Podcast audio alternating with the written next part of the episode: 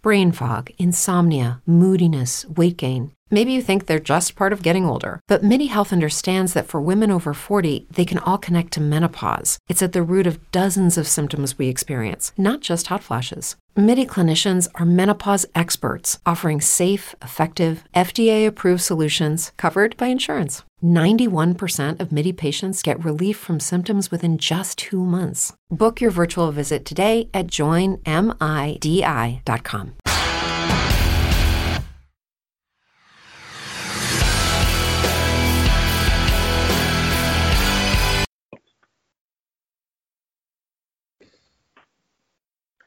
Are you guys getting like reverb from my TV at all? Like, can you hear my TV, or should I?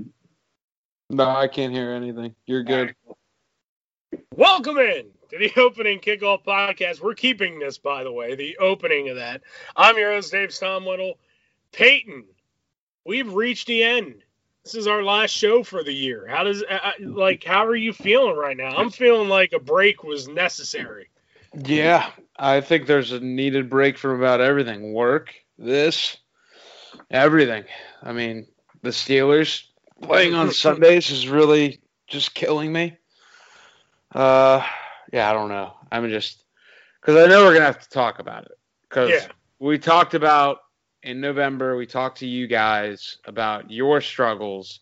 It's only fair we talk about us. So I don't know. It's been a good. It's been a good year. A lot of growth. Numbers are a lot better than they were last year. So house sponsor. So overall, I'd say it went pretty well. This this has been a fantastic year. We'll mention uh, some of that later in the pod. We'll kind of recap what's been a very fun 2020 for all of us in terms of doing this. I'm your host, Dave Stonewell. That voice you just heard is co-host number one, Peyton Gerard.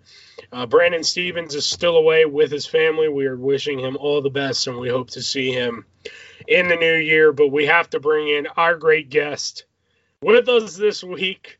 His background, by the way, is cracking me up. So if I just spontaneously start laughing right now, at any point during the show, it is because of this man's background that I have to look at. But it is our friend Steve Shanley. How you doing, buddy? I'm doing great, Dave. I'm doing great. Thanks for having me, buddy.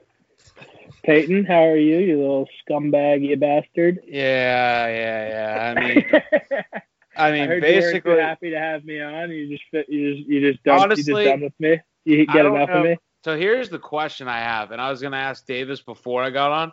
How did you get on this show? Let's start there. did you ask to come on, or did he ask you? No, I didn't ask. I didn't ask. Dave, uh, I dropped some cards off to Dave about a month and a half ago or something, and he mentioned he wanted to have me on. Um, I think it was more of just an early Christmas present to you. Yeah, yeah sounds about right. Yeah, I don't talk to you enough like during the week, so yeah, No. that's that's fine. Yeah. All right, cool. Well, happy Merry Christmas. I hope uh, I hope both of your families are doing well, thanks for having me on. Yes. Uh, thank you for bringing that up, uh, Steve, and same to you. And we want to wish everybody a Merry Christmas, Happy Holidays, uh, Happy New Year, because of course we won't be on next week. We'll have a, a week off here to recharge the batteries a little bit. We got still a lot to discuss. The college football news is coming out left and right. Bowl season is underway. We've got the NFL discussion, including Week 16. Talk about some wild card teams. We'll talk about Drew Brees, but we have to discuss I the, mean, on, the ongoing saga that is James Harden and the Houston Rockets, and that is this week's opening kick, presented to you by Thrive Fantasy. Peyton, tell them about Thrive. I was gonna say. I mean, we're talking about. I mean, the week of gambling this week. I mean, you might as well just go on to Thrive Fantasy. You got to go prop up Thrive Thrive Fantasy this season. They eliminated need to do countless hours of research because they only ask you about the top tier athletes in respective sports. If NFL choose 10 out of 20 player props, prop options to build your lineup. If NBA, MLB, PGA, esports, whatever it is, just pick five out of the top 10 player prop options. The more points um, selection is worth, the riskier it is. Rack up the more points to win a share of the prize pool. They have given out over a million dollars since 20, uh, 2018 and $50,000 guaranteed to prizes in NFL weekly. Call to the action. Use promo code kickoff when you sign up today, and you'll receive an instant $50 bonus on your first deposit of $20 or more. Download Thrive Fantasy today. All right, thank you for that, Peyton. But the, the saga that is James Harden and the Houston Rockets, we've talked about for a couple weeks now. We now know James Harden really does not want to be on this Rocket team anymore. He wants to be on a different team.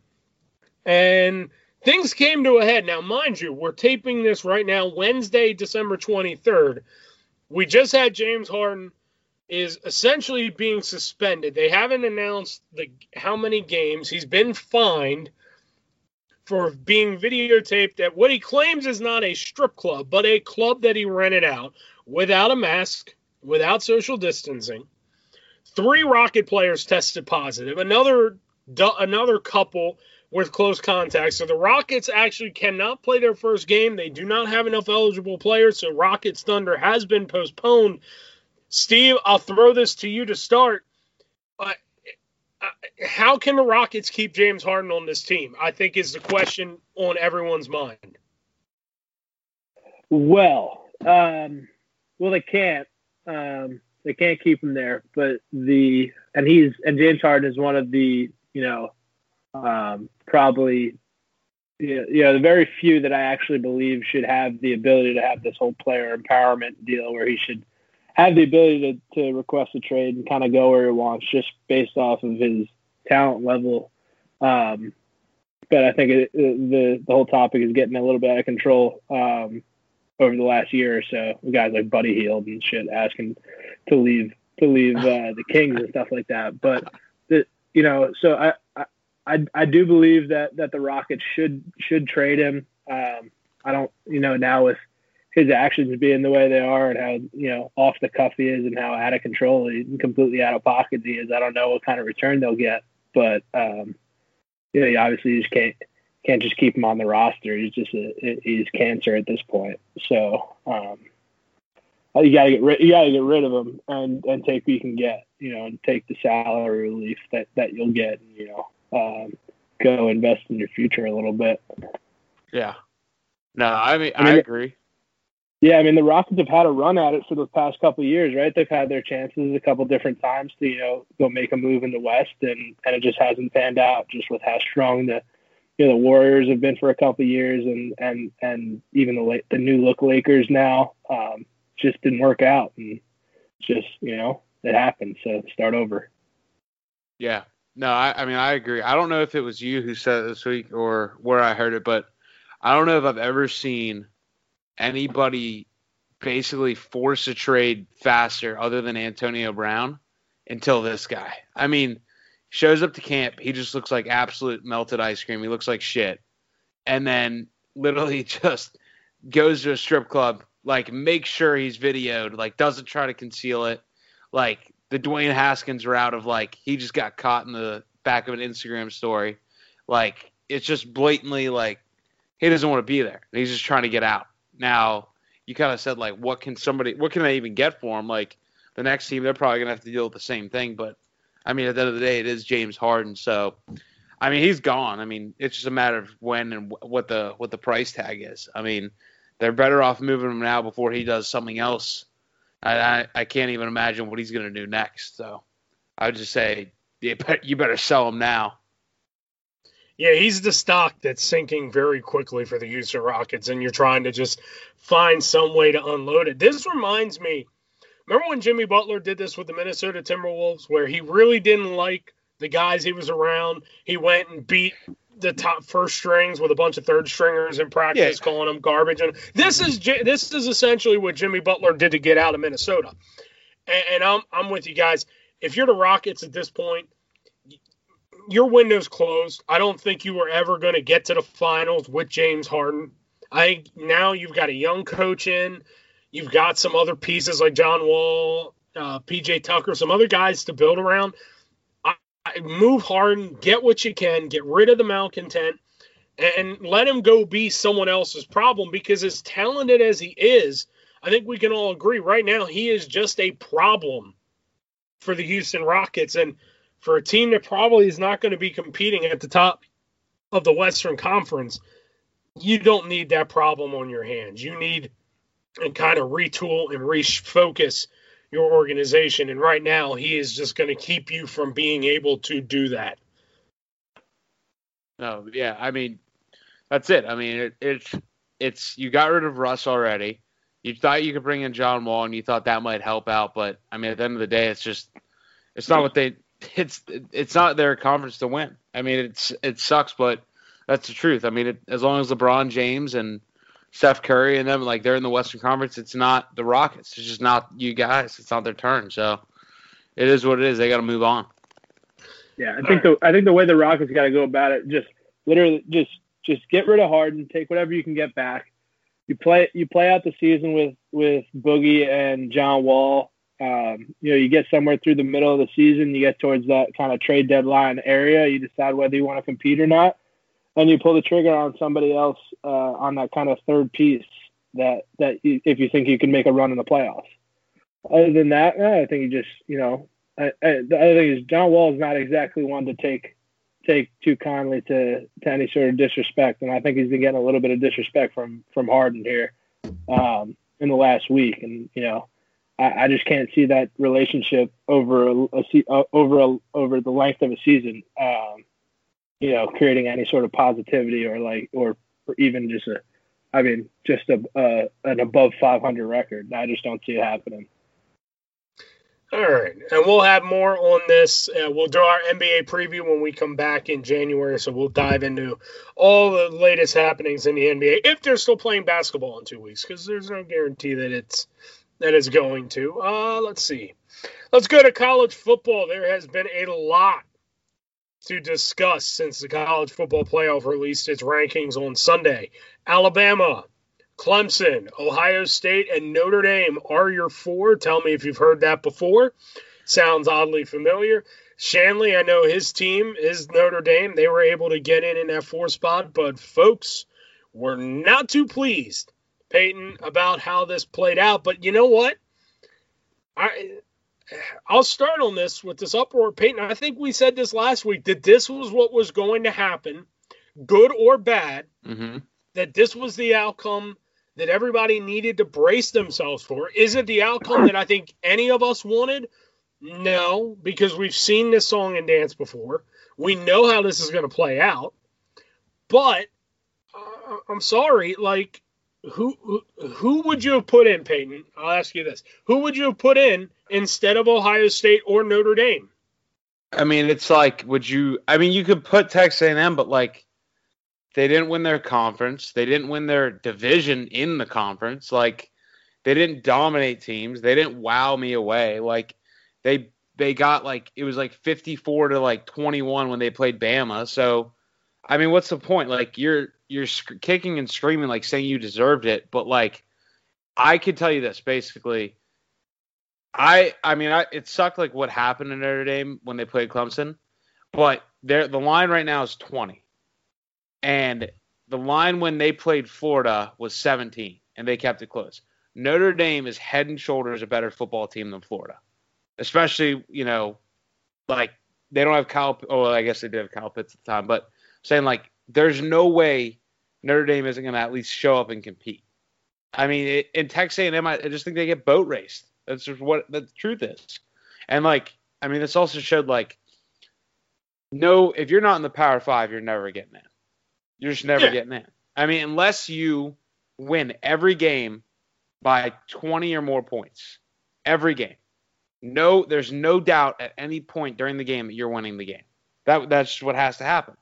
Like it can't be close, and that's what it is.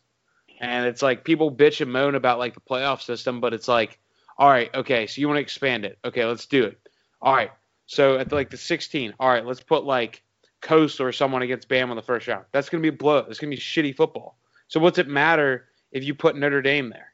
Like if they Notre Dame will make it closer than Coastal Carolina, whoever the 16 seed would be in that one and 60. Like I of course I want a black, a bigger tournament thing, but if you're like bitching about like this team not getting in and this team like whatever, like, and your argument is Notre Dame's going to get like smacked the team that if you expand it is going to get obliterated. Like they they won't want to play football after. It's stupid. So it's just like there's it's there's no perfect system, and this is what we got right now. So I think they got it right. So I mean, as shitty as it is, they did get it right, and I mean, again, you can cry and moan about Ohio State, but it's like we said last week. Everybody from the Big Ten to the college football playoff bent over backwards to get this team in Ohio State at least qualified. So outside of them going and losing to Northwestern, which didn't happen, it came close but didn't happen. You had to sit there and know, okay, Ohio State is in. So uh, the tears and the crocodile tears and all this stuff, I understand where it's coming from, but come on, guys, be realistic. Open your eyes and see all the maneuvering that was going to happen behind the scenes to get Ohio State in. So you throw that in. Notre Dame, I, can't tell you whether it was just bad luck or what in that ACC championship game with Clemson, but I mean, I can't believe Trevor Lawrence made that big of a difference between game one and game two. I just don't think Notre Dame was ready to play in that game and ready for what Clemson threw at them. But again, their only loss is to Clemson with Trevor Lawrence. You had to put them in. So uh, again, like we said, who who do you put in? Cincinnati. Let's stop the charade with Cincinnati. Oh, the American Conference is so good, guys. If if they thought of it as uh, thought of Cincinnati and the American as such a great conference, we wouldn't they would be in the college football playoff. Obviously, they do not look at the AAC and say that, oh yeah, this is a conference that deserves to get a team in because it's tough competition. They just don't look at it that way. But I think we're getting closer and closer to this going to eight teams. Shanley, you're spinning around. What are your thoughts on, on, on this whole debacle? Yeah. Um, so I mean, I'm trying to remove my bias a little bit. Um, I, I, I, think they, they got it right regardless. I think the decision was made prior to you know the games even being played last Saturday. Um, it's just kind of a matter of seeding, um, and you know it, it just doesn't. I, I think the overreaction on social media about Notre Dame getting in was kind of foolish. I mean, it's it's one the the difference is is Trevor Lawrence right between the win and the loss. But I mean, if you look, it, it doesn't even it doesn't take too much effort to go look at the scoreboard and see that you know there's a 30 with 37 point difference between the, the two games right notre dame scored 47 in the first one right if i'm not wrong um, mm-hmm. and last time i checked uh, you know clemson wasn't sporting you know Trevor Lawrence on de- on the defensive side of the ball this game around. So you know you got to take this last weekend's result, or you can take the first week's re- or the first game's result with a little with a grain of salt. Um, but it wasn't the same Notre Dame team that was out there, and that and, and you know t- taking a chance and putting Notre Dame in at four, and uh, and you know just kind of hoping that you get the the Notre Dame offense that showed up the first time they played Clemson. I think is a better is a better football game than putting uh, Texas A&M in, who I think you've watched for the last two or three weeks play, you know, the LSU's of the world and such. Given LSU beat Florida, um, but Florida didn't play well that game either, and, and, they didn't really, you know, they didn't. It was nasty weather, and they, and they, and it was it was a the game was never in you know in jeopardy, but it wasn't a blowout either. It was just kind of like mm-hmm. it just didn't it didn't wow me in any way. So at that point, I was like, I don't know if this is really even the number five team in the country. Um, and without that SEC, without even competing for an SEC title, you just can't stick them in there. Uh, I would have rather have seen, you know, if Florida hadn't lost to LSU, I think Florida would have had a better resume with two losses. If they lost, if they lost to Alabama in the SEC championship by seven, like they did, or by six, whatever it was, I think Florida would have looked better in that number four spot to go and play Alabama again and get that rematch, you know, in two weeks, um, and see if they can get get over that hump, that six point hump or whatever. But um, I think you know, in my in my rough estimation, I, I watch a lot of college football, um, and I know how much different you know the difference that a, a you know quarterback of Trevor Lawrence's or Yahweh Godson as we call him in our group chat um, whatever his uh, his difference is on a game. is is now a little bit more than I thought. But I, I know, you know, it's not it's not a thirty it's not a thirty point difference. And uh, and I you know with Trevor Lawrence and Clemson, I think Clemson, if they were to face off with Alabama, is probably a, it's not going to look like that in Vegas, but it, I think Clemson is a five and a half point favorite over Alabama um, with a with with Trevor Lawrence and with a fully healthy you know team versus team. Uh, so I, I think the the result of this Alabama Notre Dame game would be a lot more uh, competitive uh, than the game you just watched with Clemson versus Notre Dame. And I mean, you know, it's gonna it's a lot of ifs, but I mean, if you watch the first three drives of that Notre Dame Clemson game last week, it was it was you know utter domination from Notre Dame yeah. on the side of the ball. It was a, uh, you know play here and a play there from getting in the end zone, a missed field goal. Um, you know, they took the first three drives inside of the, the 15. So it's, you know, it, it, you don't, you get inside the 15 on the first three drives, you come away with three points total. And then before you know it, Trevor Lawrence is slinging the ball all over the yard. It's a little, the, you know, that, that'll, that'll make any offense kind of go, you know, oh shit, you know, we're really, we kind of shot ourselves in the foot there. And that, you know, when we get to that point, the game's over already. So, yeah. um, I think you get a better effort out of Notre Dame versus Alabama, and I think Alabama is a little bit more. I wouldn't call Alabama one dimensional, but I don't think they have as many playmakers as Clemson does, and the ability to, you know, I don't think Mac Jones yeah. does the same as as Trevor Lawrence. So yeah, that's that's my try to be non-biased view on it.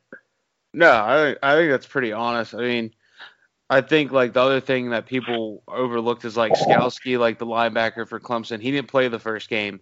And I mean, if you watch Clemson on defense, I mean, he's when they talk like he's calling the defense, like he's literally Brent Venable but on the field. Like he's literally standing there tell pushing people where to go, like telling everyone where to go. Like he is so important to the defense and it you can tell in games where he's missed, that's where they Clemson looks a little more suspect. Like the Boston College game, he was hurt for most of the game. Like they started to fall apart. Like then it's funny because the backup is Brent Venable's actual son, and he literally can't call the goddamn defense. So his like pretty like going home. His dad probably just like looks at him like, God, I wish you were someone else. But uh, yeah, I mean, I agree with everything he said. Like Notre Dame, I mean, they went down there three times, and I thought they were going to go at least get some sort of points. And I'll tell you, like, I think part of it, like Brian Kelly wanted I think what they went for fourth and one at one point, and after the missed field goal, and I get it.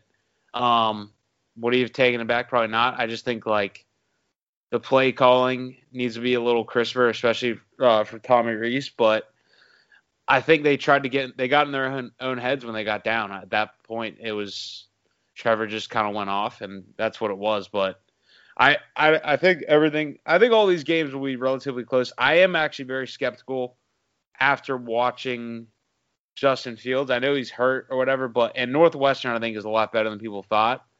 But I mean, I don't know how Clemson doesn't dominate them. Like if Justin Fields or that defense play anything like that, or if Olave's out again for that game, like I mean, I don't know how Clemson doesn't boat race them. I don't know. What's the what's the spread in that game? Seven and a half. I bought Ohio State at nine when it opened, but I mean, I don't know. Yeah, uh, yeah, I don't know. It's just a tough. Think, I think Clemson's seven points better than Ohio State. I do too, especially because you got to take into fact is like the whole point is like they did. I know people keep talking. They only played six games. That does factor because Clemson has played a full schedule of football. Like they've literally played all these games and Ohio State has had people in, out, in, out. Like there's no flow in any of their offense, defense, anything like that. So, I mean, I like I like the Clemson line. So, before we move on and talk NFL, Peyton brought up something that we didn't get to last week when we were talking about coaching coaching moves and discussing Auburn, which by the way hired Boise State's head coach to be their new head coach. Out of uh, fucking left field. I mean, like, I have no idea. I don't even know what to say to that.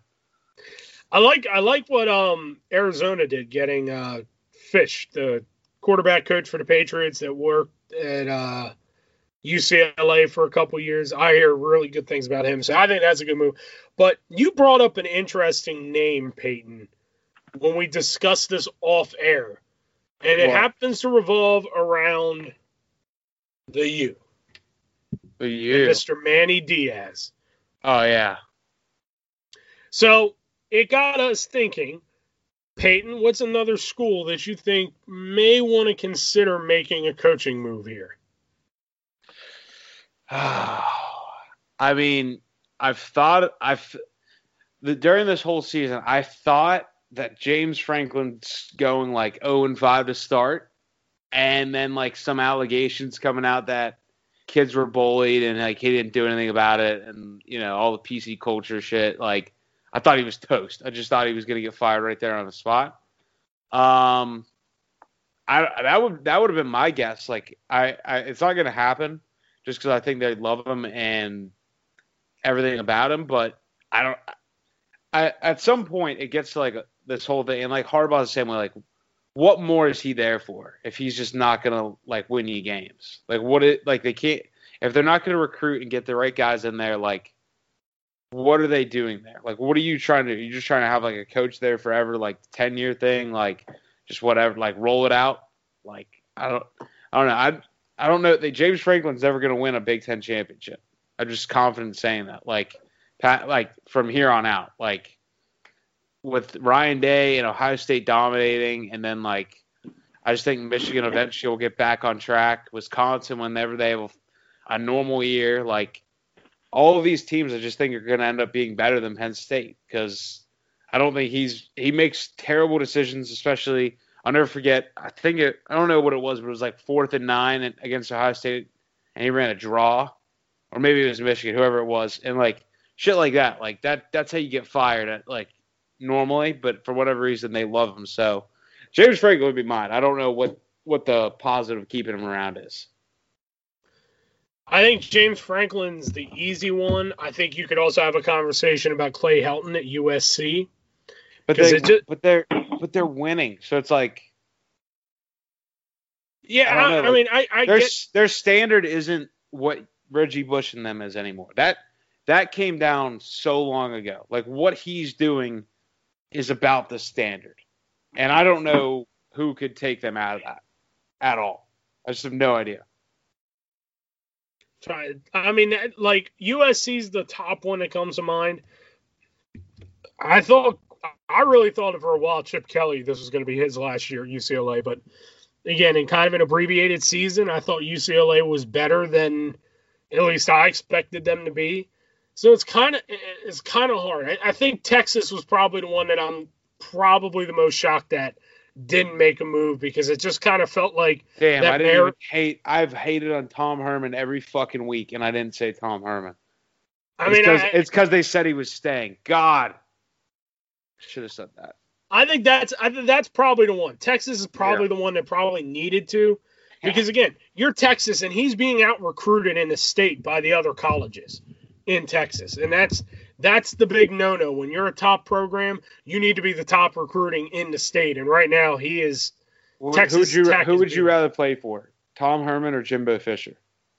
Well, again, it, it- it's easy for me. I'm going Jimbo Fisher any day of the week, but probably even yeah, Texas Tech was beating him in recruiting. Like that's the sort of that's, stuff. That's that's the stuff that makes you want to get makes you want to move on from a guy. Like the perfect example is Mike Locksley in Maryland. Yeah, they're not winning on the field, but he is starting to really land some top notch recruits. And these aren't like Yeah. your two, three stars. He's landing some four stars and taking them from the Alabamas and the Ohio States. Like that program's going to get better. I don't see Texas getting any better. Shanley, what, hop in here. What do you think? Who should be? Which school? Yeah. Excuse me. Should make a move. Yeah, so my my initial thought was the Texas thing. Obviously, um, yeah, there'd been rumblings around about the whole about Urban Meyer um, going there. You know, everything was pretty much hashed out, and uh, and I guess I don't, I don't know. Maybe the rumors are wrong or or fell apart, and and you know, Urban decided uh, to be take cautious side with his with his health or whatever. But um, you know, you touched on Texas, so I'll go somewhere else. Dude, I'll I'll I'll go to Michigan. Um, yeah, I've, I obviously I had a bit of affinity for Michigan just for the last couple of years with my high school coach had been working there and leading the recruiting aspect of it for the last, you know, five or six years before going to Ole Miss uh, this past year. Um, so, I, you know, I, I think you took, you saw.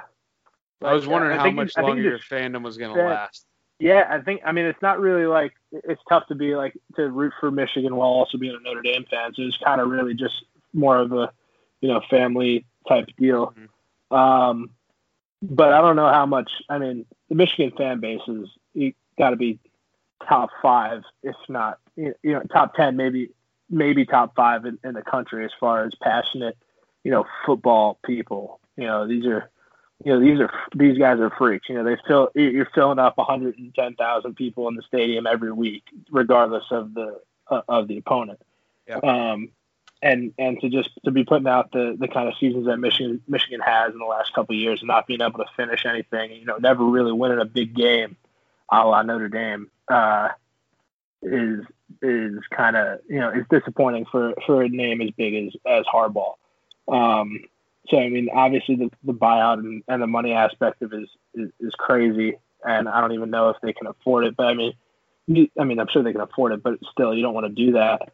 I mean, you just saw yesterday Don Don Brown parted ways with Michigan, which is a huge deal. Um, you know, one of the like you know forefathers of of defensive coordinating um, in the country. So I mean, you Yeah. don't think of defensive coordinators, I think of Don Brown. So him leaving is a, is a big deal. Um, kind of gives you an idea of where that program's headed. I thought that uh, was weird. Yeah. So, um, yeah, I just don't think I don't think they have anything you know coming down the pipe in the next couple of years to really turn that program around. I don't I, don't think Harbaugh is a guy. I think I think Harbaugh's got a bit of a a bit of an NFL mindset for the the college game, um, which is not you know it's completely it's two completely different different ways of coaching. Um, but that's that's my thought. All right, let's dive into a bunch of NFL topics. Let's start with the first question. Going with the Saints, who looked better than expected against the Kansas City Chiefs. Drew Brees didn't look like himself. Um, what what do you take away from from Drew Brees and and Shanley? I'll start with you. Should in your eyes should Drew Brees have played on Sunday? Yeah, you know, I think I think Drew Brees is, you know, Drew Brees take, you know, makes makes uh, calls the shots. So, you know, you know, Sean Payton's the head coach over there, um, but Drew Brees is is you know ne- his right hand man. So, um, I think Drew Brees decides when he wants to play football if he's capable of playing football. And and last week was just a bit of a a slow start for a guy coming off of a you know you know double digit broken ribs and. uh you know, just trying to trying to get back into the. It's, it's not easy to be a guy like Drew Brees and like you watch your team. Uh, you know, for two time two two years in a row now, he's been injured a couple for a couple games, and the team hasn't lost a game without him. So you know, as far as like the the mental psyche of that, it's not easy for for a guy to be like, all right, well, this team, I'm supposed to, I'm the face of this team, but this team, you know, keeps winning without me. So, um, did he force himself back in a little prematurely? Probably. Um, and it, it took a little while for him to get his feet back underneath him. But I think, you know, that game's not a three point game if, if Drew Brees isn't playing in it when it comes down to it. Um, you know, it probably would have took off at, at some point on them.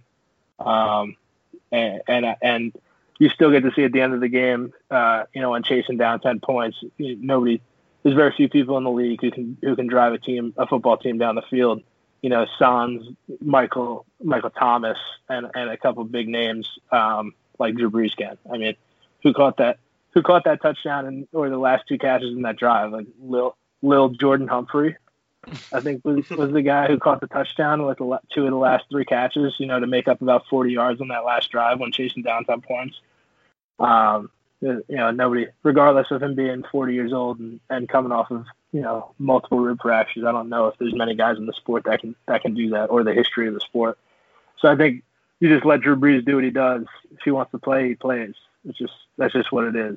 You know, Taysom Hill is not making that drive. Yeah. I But felt like hit- I felt like a dick because I was criticizing Drew Brees, and then I watched Ben Roethlisberger on Monday, and I go, "Yeah, Phil's This feels about right. I mean, it it's just right on right on time, isn't it?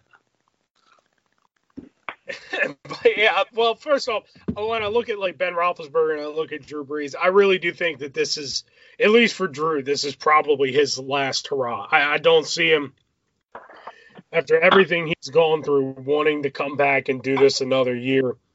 But I, Shanley, kind of kind of like Shanley, it, like Drew Brees, if he says he's healthy, even if he's not 100%, you're going to put Drew Brees out on the field. And I think you you got everything you were probably going to get out of Taysom Hill. I, I think you've seen what he can be, which is serviceable, but I don't know if he's franchise quarterback level worthy. So I, I mean, a banged up Drew Brees to me is still better than a full full fully healthy Taysom Hill in that offense because there are throws that he made that Taysom Hill just would not be able to make and I, people are going to say, "Oh, you're railing. You don't like Taysom." No, it's just it's the truth. When you watch Taysom Hill throw a football, it isn't exactly the best thing in the world to see. Peyton, am I wrong?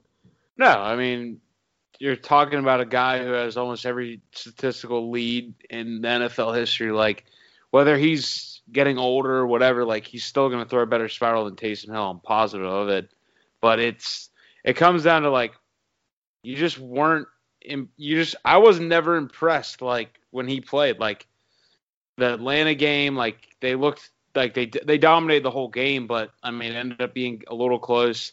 They played the quarterback quarterback list Broncos like played the Eagles lost like there was just nothing impressive about it. So I mean shit, you're better off with the guy who's been all pro and taking you a Super Bowl a time or two. So I mean they'll they'll roll with Drew Brees as long as his ribs hang up, but I mean, did you did you see Dave the graphic they put up of like what he was wearing, like his yeah. protection?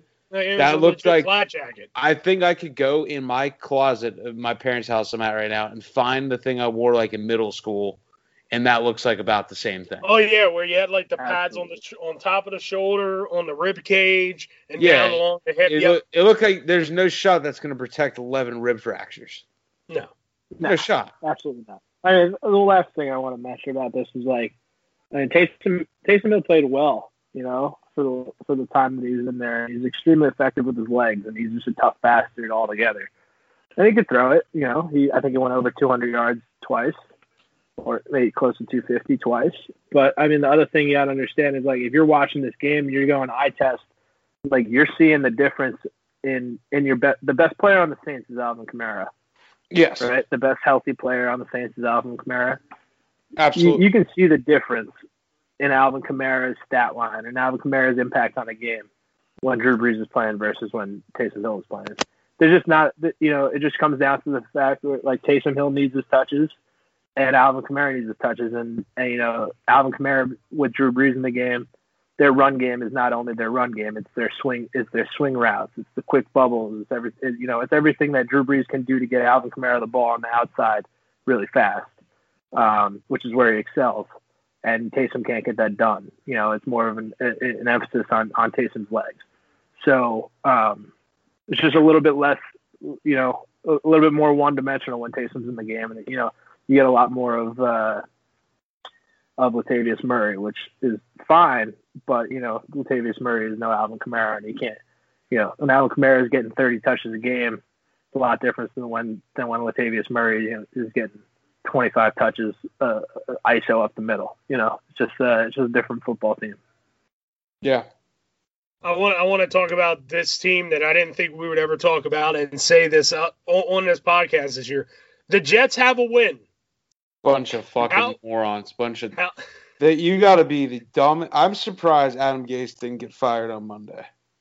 Like, well, now insane. I mean now now you have to. I think you pose the question: what what did you do with Sam Darnold? Because unless the Jaguars miraculously win a game, which they do play the Bears, so I'm not ruling it out, and the Colts, I'm not ruling that out either. But what do you do? Because you're out of the Trevor Lawrence sweepstakes.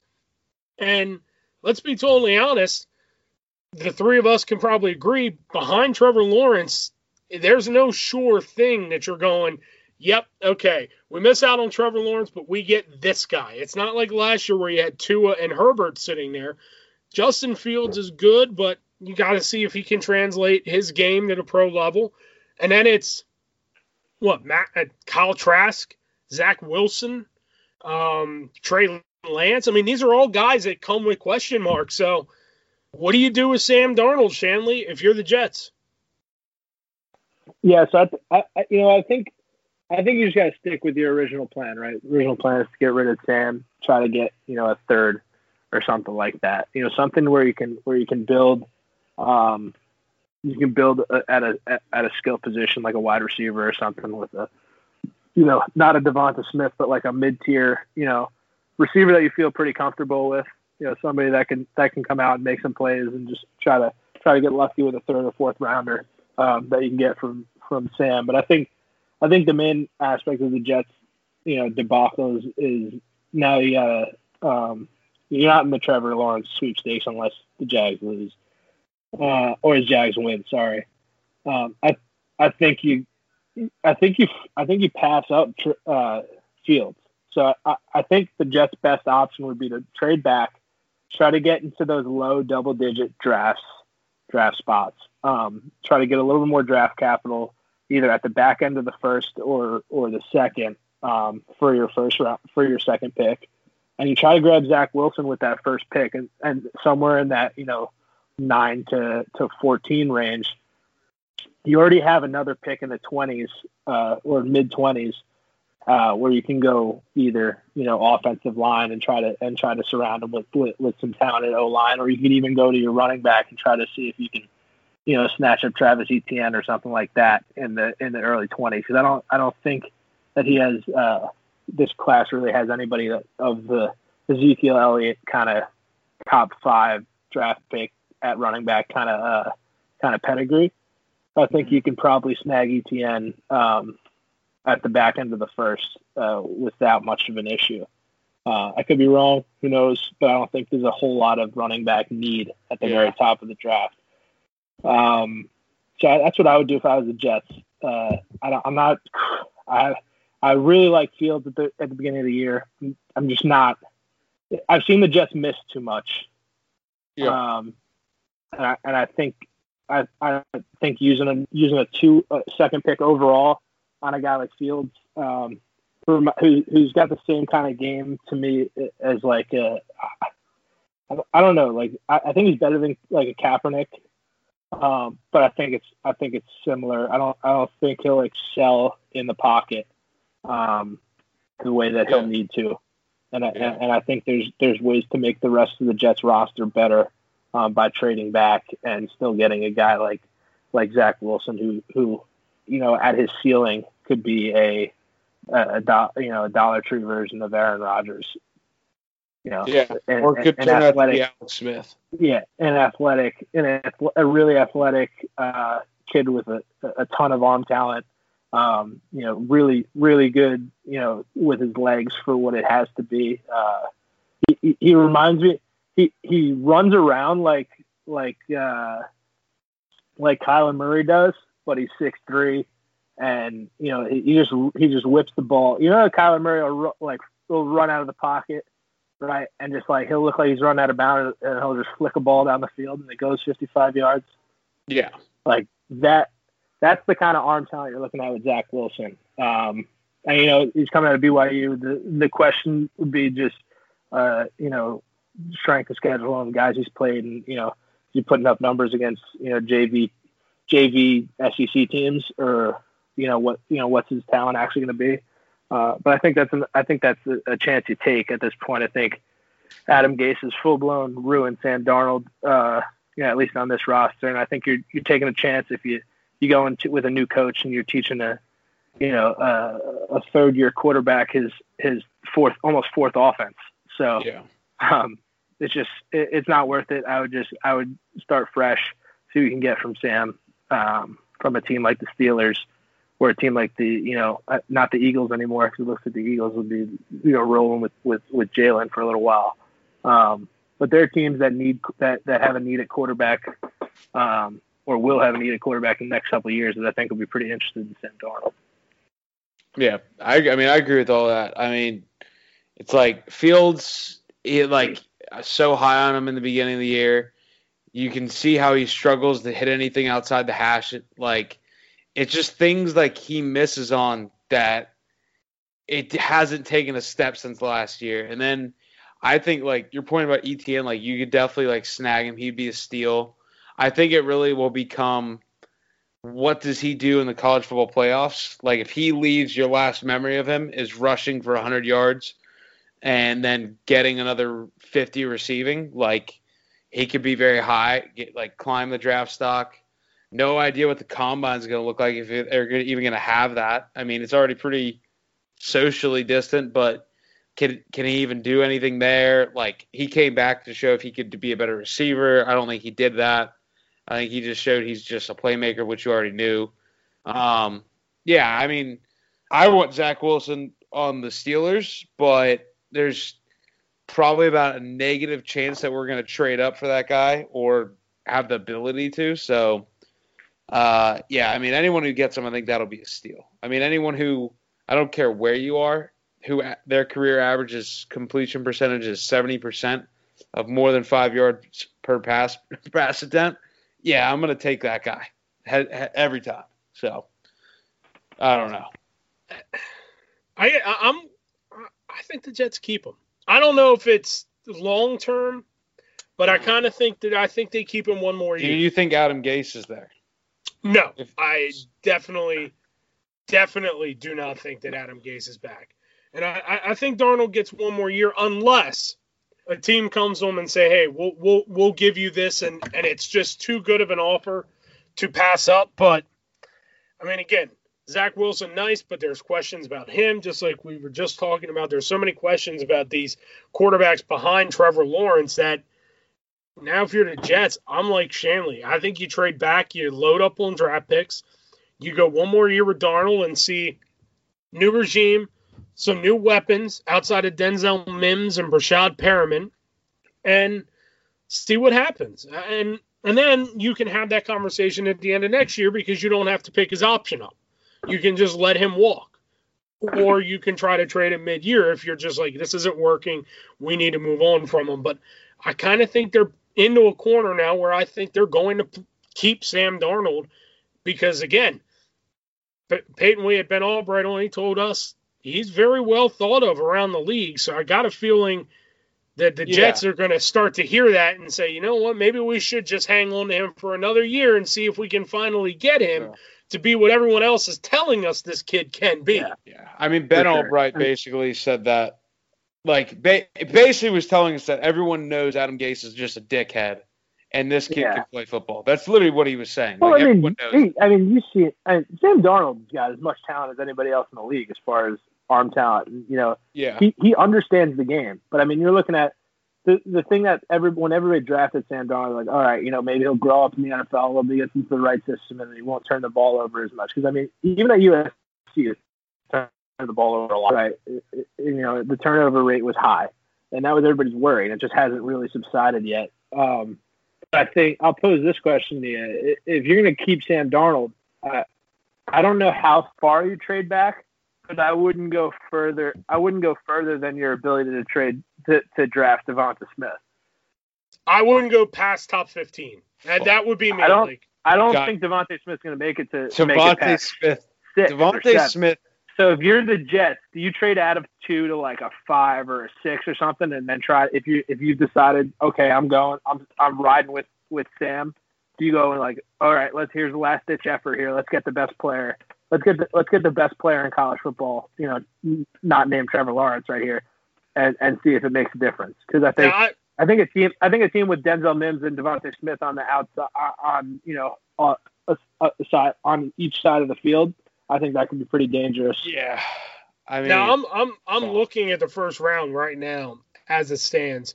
After the Jets, it's the Bengals at three, Carolina at four, Atlanta at five, Miami six because they have the Texans draft pick. The Eagles, Cowboys, Eagles. Chargers, Giants are your top ten. Then you have the Lions, Niners, Broncos, Vikings, and Patriots. I mean, maybe Atlanta, but I don't know if Atlanta has. Atlanta you better get to DeVonta Smith before the before the Dolphins can. Yeah, I was just say the Dolphins. So you're Dolphins probably to me, six. you're looking Dolphins at at five. six to take a ch- take a chance on Devonta Smith and re- and and putting him back in there with Tua. There's no way they pass that up if Devonta Smith makes it there. Yeah, I mean the guy opened in some books today as the favorite to win the Heisman, and people aren't even talking about it. It's it's absurd. So it more more than likely off of that conversation, it's probably either Carolina or Atlanta that you're moving back with, and uh, Carolina might even take them. To be totally honest, like if you look Shit, at the Carolina, they I think you got to if you're the, if you're the Jets, I think you got to target the guy. You got to target the team that has the needed offensive line that wants Penei Sewell, right? Oh, yeah, Ooh. And you go, okay, so the Bengals, the Bengals are going to draft Penei Sewell if he gets them at three, right? yeah, Yeah, you find a team like you find a team like Carol. Some of these teams that have skill players that don't exactly need skill players, but could uh, could benefit from an offensive line or something like that. And you go, okay, hey, you know, you really want this this you know game changing offensive lineman? Take two, give us next year's first, or you know, or or some sort of some sort of you know conglomerate of of, of late first or second rounders and stuff like that. Um, and, you know, we'll take we'll take five off your hands and you can come up to two, and we'll end up draft and we'll draft Devonta Smith at five. Um, but I think you gotta you gotta try to target whoever needs that offensive line help. Um, which I don't know. If, I don't know if they've come out with like with needs yet for some of these teams, um, and who has needed offensive line. But Penei Sewell is is going off the board in the top. uh, You know, before he's three top five. Yeah, if if it gets to the Bengals, that's who the I mean, the the Bengals are printing printing jerseys with Sewell's name on them right now. So All right, uh, we, we've held it off long enough, Peyton. We've gone 50 minutes into this pod. We have to talk about your team. We we just have to. It uh, embarrassing, disappointing. Uh, I mean, eh, uh, let me ask this question: Eh, Do you think Ben Roethlisberger is done? Because he is making a very strong case with his play on the field that that's a possibility. Um, what do you mean done? Like, Like, is this his last year? no, because he already said he wasn't going to stop. Which that is kind of like you want to take a moment and like think about that. Like, do you want to feel it out? Because it becomes this thing is like I don't even blame Ben Roethlisberger for playing like shit on Monday. We've asked the guy over the last three weeks to throw it over, I think, 90 times overall in like three weeks, two weeks, whatever it was. He threw like 50 times against Washington.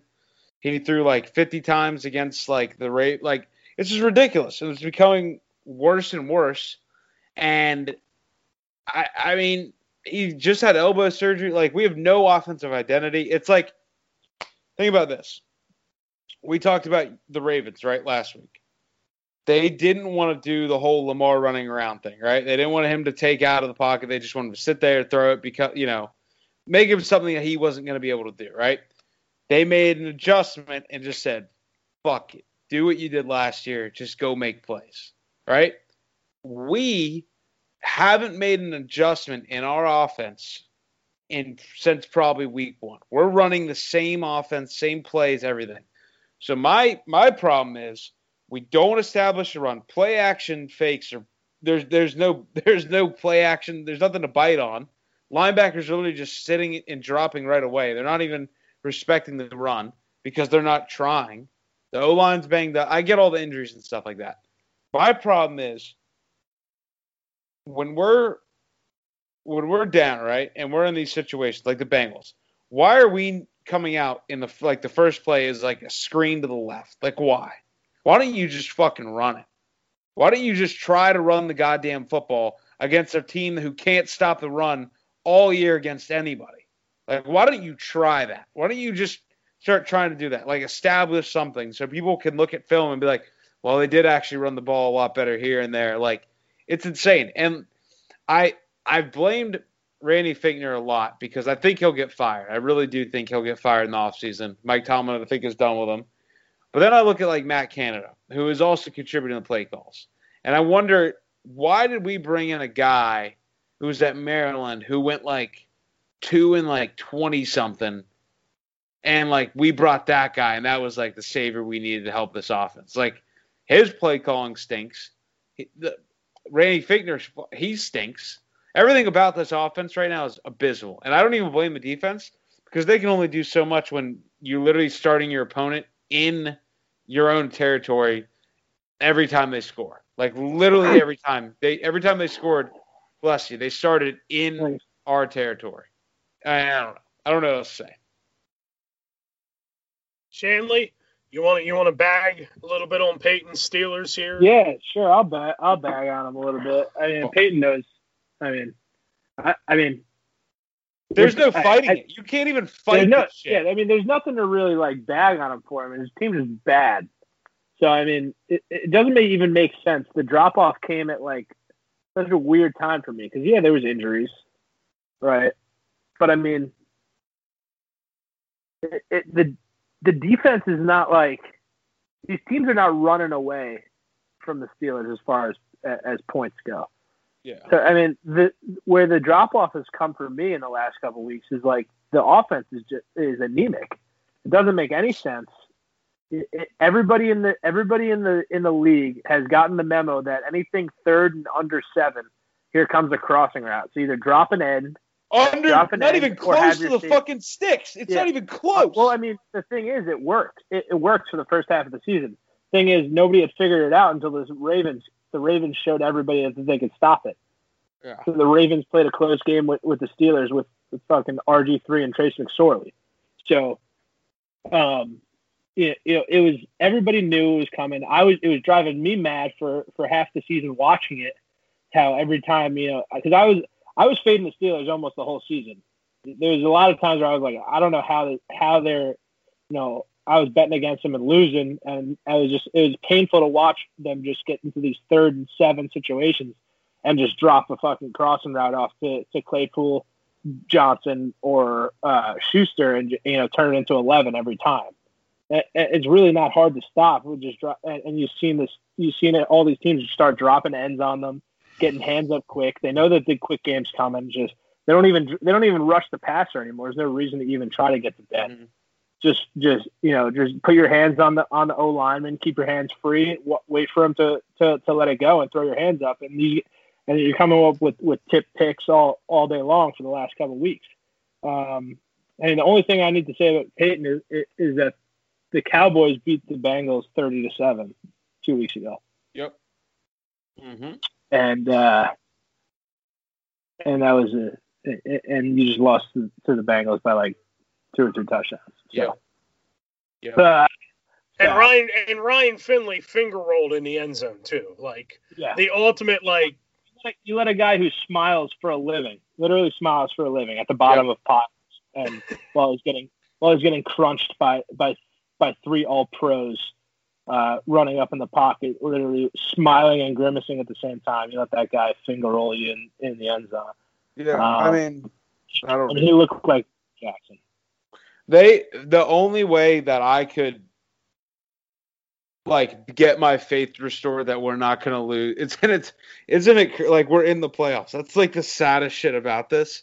It's like you know we've been diagnosed with like this terrible disease and like we're just waiting waiting for that day, waiting to be kicked out and de- just dead. I mean, it's just sad. I mean, I just I don't, don't know what the difference is between you winning 11 games in a row and now you're losing three in a row and it's about to be five in a row. Like, there's no there's no true difference in the offense and the way you're running it aside from just like a little bit of creativity. It doesn't make sense.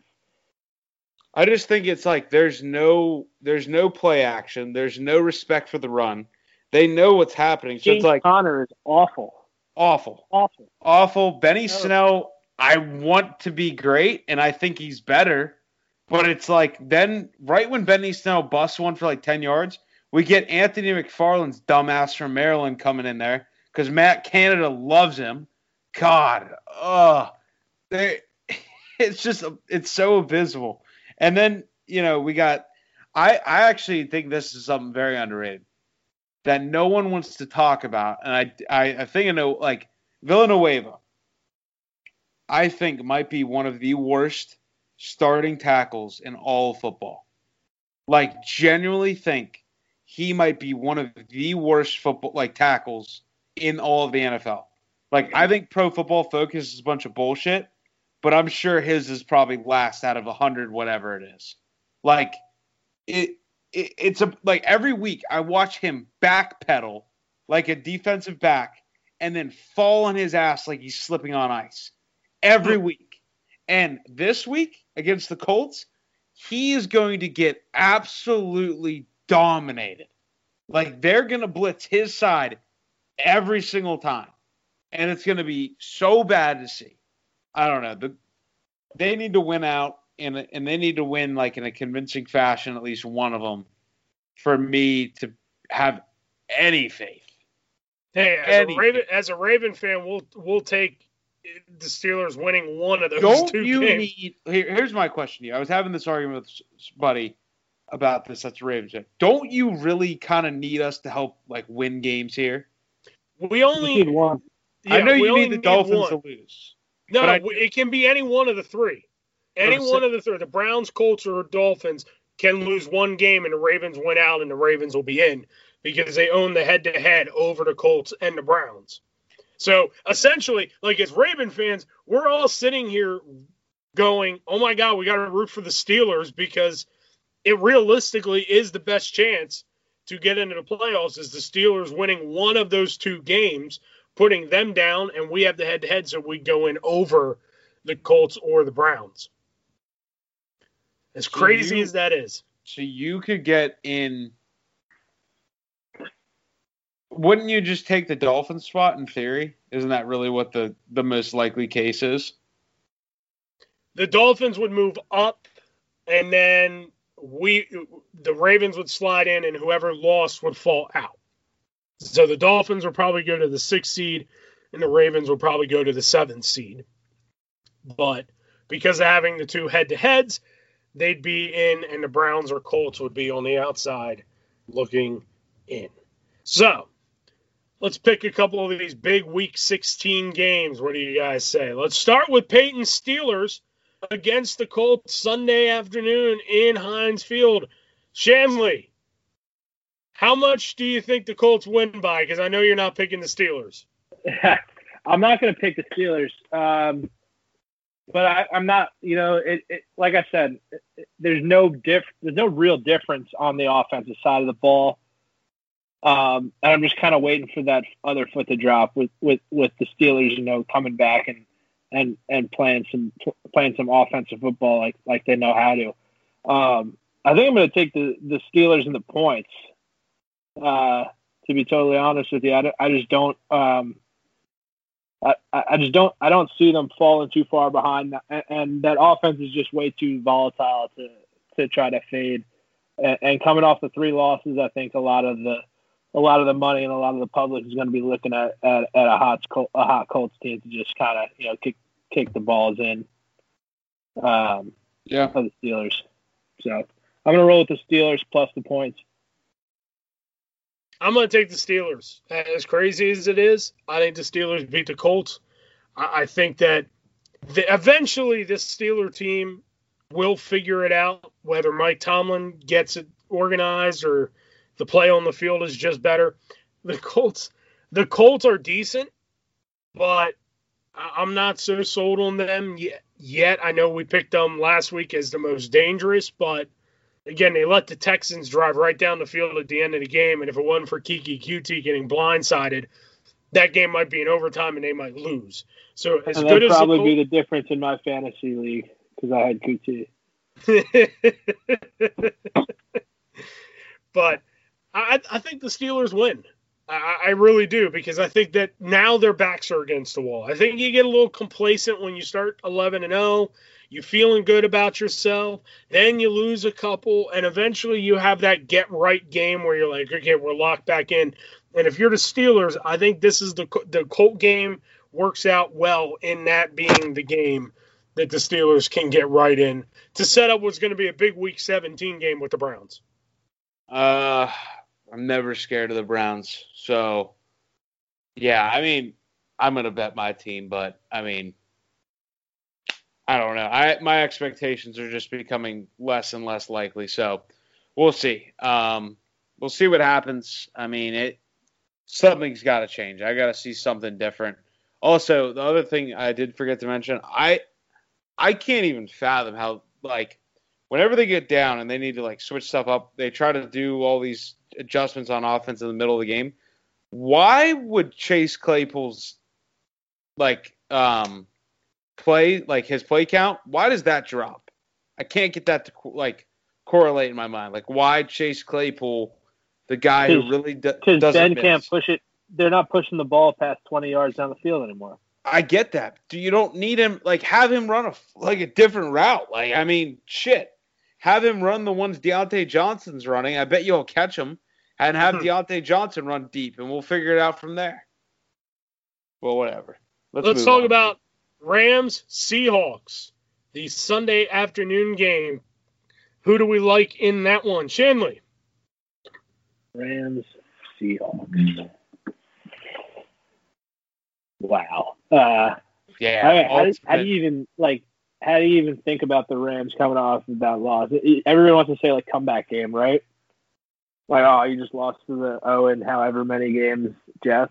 You know, it's fucking embarrassing. Like, you know, pull yourself together, Sean McVay. You fucking disaster of a human. Um, but uh, I don't know. Like, I, I'm still I'm still high on the Seahawks offense, and I think their defense has been coming to play for the, almost the second half of the season. Um, they've been a lot more stout against the pass, um, and that's pretty much exactly what what the Ravens, I don't know if the Ravens, the Rams thrive on. Um, I'm gonna roll. What, what's the spread in that game? pick them. Pick them. Yeah, I'll take the I'll take the Seahawks, and I think the Seahawks, the Seahawks will probably uh, by the time game time comes around, I think the Seahawks will probably be about two point, maybe one and a half point underdogs. I'd take the Seahawks money line.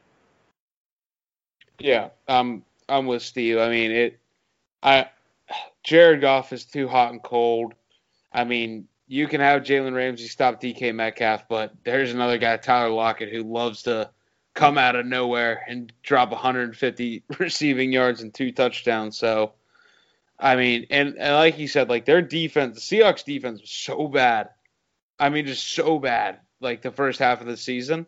And it, it has gotten a lot better. Um, especially against like the I know they're bad teams they're playing, but still they're not giving up much. Like I mean like Dwayne Haskins and them I you know, they they made a little bit of it closer than it really was, but for most of that game that defense was dominating. And I mean it, it is like I said, it is Dwayne Haskins, but at the end of the day, I mean, but I mean, they're Taylor, still stopping. Taylor Clark's one of the best in the league. Yeah, and that guy was as nowhere far to be as far as as far as catch and run and like you know turning nothing into into something, and they pretty much kept him under wraps for the most part. Hmm. So, and I won't belabor the point. I got the Seahawks, which probably tells you that the Rams are going to win this game because it seems like when everybody is on the same page, usually the opposite happens. One more game, and then we'll get our upset of the week, parlaying with Peyton and Shanley this week. And then we'll reminisce a little bit to wrap up this pod. Titans, Packers, Sunday night in Lambeau Field. Shanley, who do we like to win that one? Uh, it's so hard for me. Yeah, I'm like I'm I'm Aaron Rodgers fan. Uh, you know, I think he's got the ability to turn any game on its head, uh, especially with Davante Adams and, and the way that that Lazard has been coming on since the core injury. Um, I'll give you a little bit of a, a caveat here. I, I, I think I think the Packers win by win by uh, seven or eight points if Valdez Scantling can get a deep, can get a deep ball. Um, other than that, I think I, I think a lot of the game is going to be uh, controlled as far as like ball control. I think the ten, I think the Titans are going to control the ball a lot uh, and try to keep Aaron off the field. Uh, and I've and I've been saying it all year that I think the Titans are one of the you know top two to three teams in the AFC. Uh, you know, regardless of some of the games that they've they've played and lost this year, um, especially when it comes to cold weather and, and playing these tight games, I think their style of ball, uh, you know, really, really, really shows up at the end of the season. Um, so I'm gonna, I'm gonna, I'm gonna say, I'm gonna say the Titans, the Titans cover spread, um, but I, I'm not certain they're they're gonna win. The the Packers, what's the Packers favored by? Three to three and a half. It's, it's going back in between. Yeah, so I think I think it'll probably if if I was to pick, if it was a pick 'em, if it was pick 'em, I'd say I, would take uh, I'd take Packers, but I, I do think the Titans will keep it under uh, you know under three or four points. I like I like the Packers. I, I think the the thing is that the Titan defense I really don't trust, and I don't trust their secondary. So I think Aaron Rodgers is going to have a field day throwing against that secondary. I think Derrick Henry has a big day, but I I don't know if Tennessee will be able to stop Aaron Rodgers long enough to be able to get ahead in the game. So I think they play catch up, and I think the Packers win. Peyton.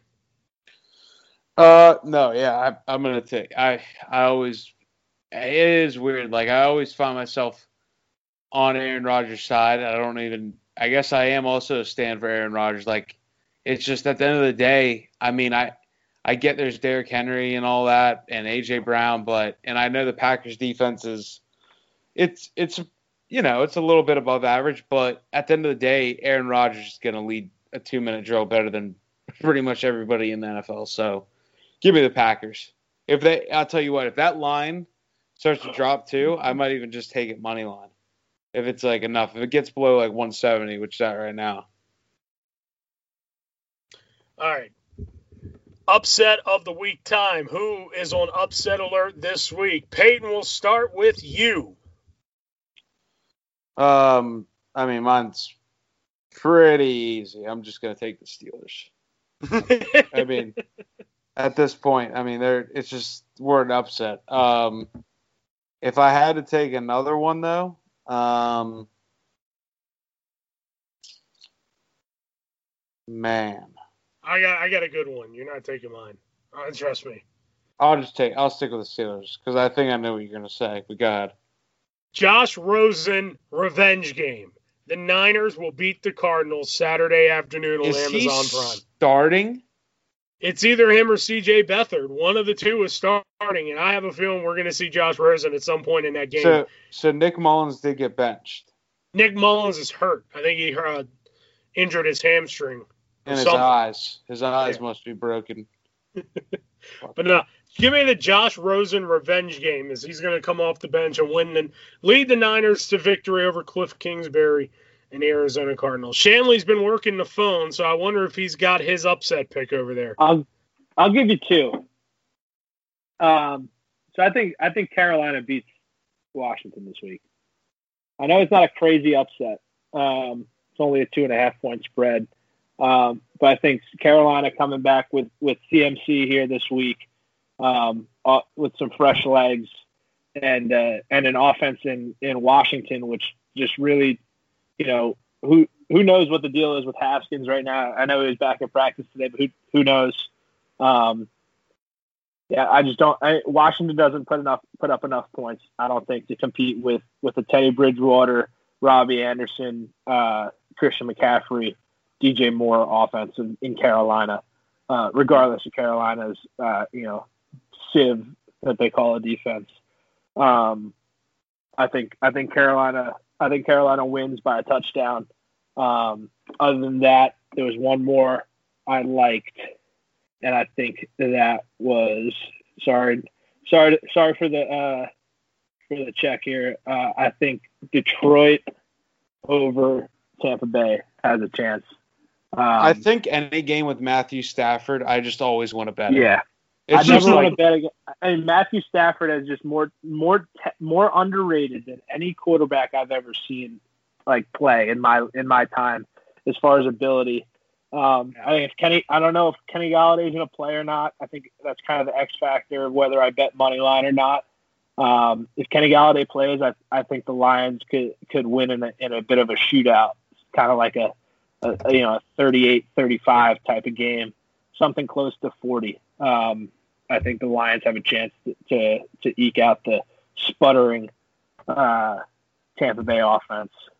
You might uh you might lose me here in a second. I'm on one percent. I'm trying to get my phone juiced up here to see if I can get on uh, on my phone. So just bear with me. Well, while Shanley does that, why don't we do parlaying with Peyton, and then we will put an end to this 2020 season uh, year of this podcast.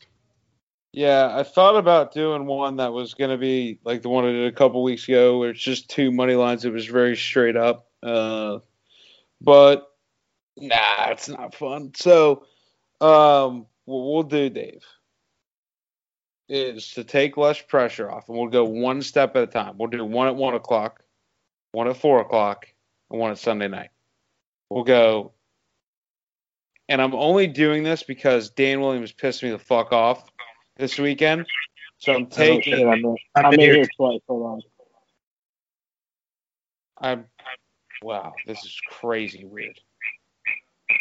He's just broken Skype. Did I just break Skype? Am I am I good now? You Yeah, sound you're good. good. You sound did- good. My phone to my from my computer to my phone. That should be all right. That's great. All right, cool. Sorry. look yeah. Uh, but yeah, because Dan Williams just absolutely pissed me off. So I'm going to take uh, Atlanta plus ten and a half because Kansas City can never cover anything over fucking three apparently because they just give up. Uh, I'm taking Dallas plus two and a half. Um, I just I just like Dallas right now. It's like they're getting in a groove. Um, I don't know. Jalen Hurts, I do like him, but I don't know. Something about playing in Dallas, I kind of I do like that. Um, and then Green Bay money line to finish out. Uh, 20 play, 25 plays out uh 128. So hit it. All right. And that does it. Peyton, we have had an incredible 2020 on this podcast, considering from where we were in January. I don't think any of us, either one of us, expected that we that we did what we did essentially. Like I, I, I kind of, you and I, we've had this discussion about this fact that uh, just how incredible this year has been in terms of the guests, the numbers, all the support we've received. I mean, this is it has been a crazy year for so many people, but we've we've had some success here, man. I do agree. I mean, it's been, um, it's been great. I mean, we. I think about. I thought about this the other, the other day was with the last time, the first time I really kind of started to come back on was like Christmas last year, and I was watching some meaningless basketball game, betting it, and I was like in the middle of the podcast. I was just like, we were basically just like like doing a pulse check on me, and we're like, Peyton, how you doing? I'm like, not good. And I'm like, really not good. And it'd be like 10 minutes later, and you'd be like, Peyton? And I'm like, I'm dead. I'm just dead. And like, and then it, you know, it was uh, that was kind of like really the start of it. And uh, I don't know, we've had a lot of growth. It's been uh, a good time. We have bigger things coming. Uh, some other ads and stuff lined up. So I, uh, it's been a been a good year. Yeah, it is. It has been an incredible year. We thank each and every one of you that have listened to this show, whether you listen one episode, you listen week in, week out. We appreciate all the support. We also want to thank all of our wonderful guests, from guys like Shanley to Coach Stewart to the guys that have been on this pod for a while, to all the to all the new guests. I mean, we've got guys like Ben Albright, Dave McCarthy, Mark Medina. We've had so many Antoine Staley. There's so many guys we've had on that we're so thankful that they've come on and spent some time with us um, over over the course of this year and given us some great great interviews, great sound bites, and we'll have all those voices hopefully back with us in 2021 along with our buddy Brandon. So again, we wish everybody a Merry Christmas, Happy Holidays. Stay safe out there. A happy new year. We'll be back in 2021 with brand new episodes after the New Year's Day. So for Steve Boys. Shanley. Boys, hold on. Let me let me get this parlay on on uh. Oh, that's right. Here. Let me get this rec- Let me get this on record just in case it hits. Okay. All right. Listen tight. We're looking at we're looking at Cleveland minus nine and a half at the Jets. We're looking at Carolina money line over Washington, Dallas money line over Philly, and Las Vegas plus three hosting the Dolphins. Oh, he logged 20 it too. He logged it in sports action. 25, 25 will pay out 418. That is plus 16 over plus 1600. Jesus Christ. You put that you put that in there, and you know you, you can hit me up on on Twitter at at Shanley underscore 13 with uh and, and you know my Venmo. You can hit my Venmo for any tips after after that hits. So just just hang tight. It'll hit. Uh, I'll, and I'm gonna parlay that into a into a new Twitter where I sell my picks. So If that hits, I mean, it'll That's gonna be- hit. it's gonna hit. It's already hit. I've already counted it into my weekly payroll. So go ahead. I'm not gonna. I'm not even gonna say the words that I'm thinking, but I'm like looking at it, and I 60 like. play. Just Oh no! No! No! No! No! No! Dude, in case no one knows, there's like a kiss of death in our group chat where if Steve Shanley at any point, any point says 60 clip these motherfuckers, it's just over. Like every everything about it, whether they were up 50 to nothing, it's over. They just fucking lose. Everything about it just loses. It's the and it- immediate turnaround. It's just terrible. I mean, if It, it's, it's the Charles Barkley guarantee. It started. It started at. It started at. Uh, who do we? Play? Was it Wilkes? Oh my we god, scored quick. We scored. We scored twice quickly on Wilkes our junior year when we were about to win the conference championship. And I'm looking over at my buddy and I go, "We're gonna 60 clip these motherfuckers." And then we ended up losing to the, you know, the, the Wilkes team that hadn't won a game that year, and we were Yeah. undefeated, and they were defeated, and ended up costing us the rest of our season pretty much. Jose, Jose Tabera, like it was just. I mean, it was absurd. Like I Yeah, remember. Dan William. Dan, if you're listening, it's it's partially your fault too. Yeah, partially. Uh, I'll just my one thing is though I'll never forget this moment was I wasn't even watching the last kick like see if it made it. I was watching Steve like I was like skull like I fucking him and I'm like looking at him like I'm I'm gonna know if this is good right from where he's where he is.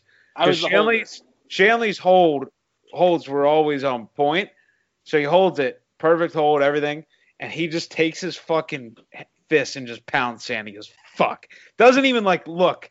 He looks like for a second he goes fuck, and then like I look up after. Not even close. It would have been the worst field goal attempt I've seen in like since like middle school. It was so fucking bad. It wasn't even halfway through the air before I decided that the game was over. It was so sad. But yeah, sixty clip. But this was fun. Thanks for having me on, boys. no problem, Steve. So for Steve Shanley, Jesus Christ, for A Peyton, Ger- insight. Yeah.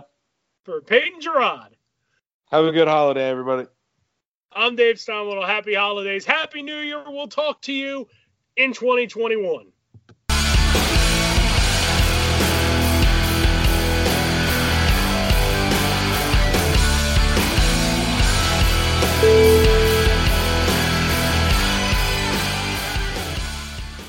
Hey guys, it is Ryan. I'm not sure if you know this about me, but I'm a bit of a fun fanatic when I can. I like to work, but I like fun too. It's a thing. And now the truth is out there. I can tell you about my favorite place to have fun Chumba Casino. They have hundreds of social casino style games to choose from, with new games released each week. You can play for free anytime, anywhere. And each day brings a new chance to collect daily bonuses. So join me in the fun. Sign up now at chumbacasino.com. No purchase necessary. Group. Void were prohibited by law. See terms and conditions. 18 plus.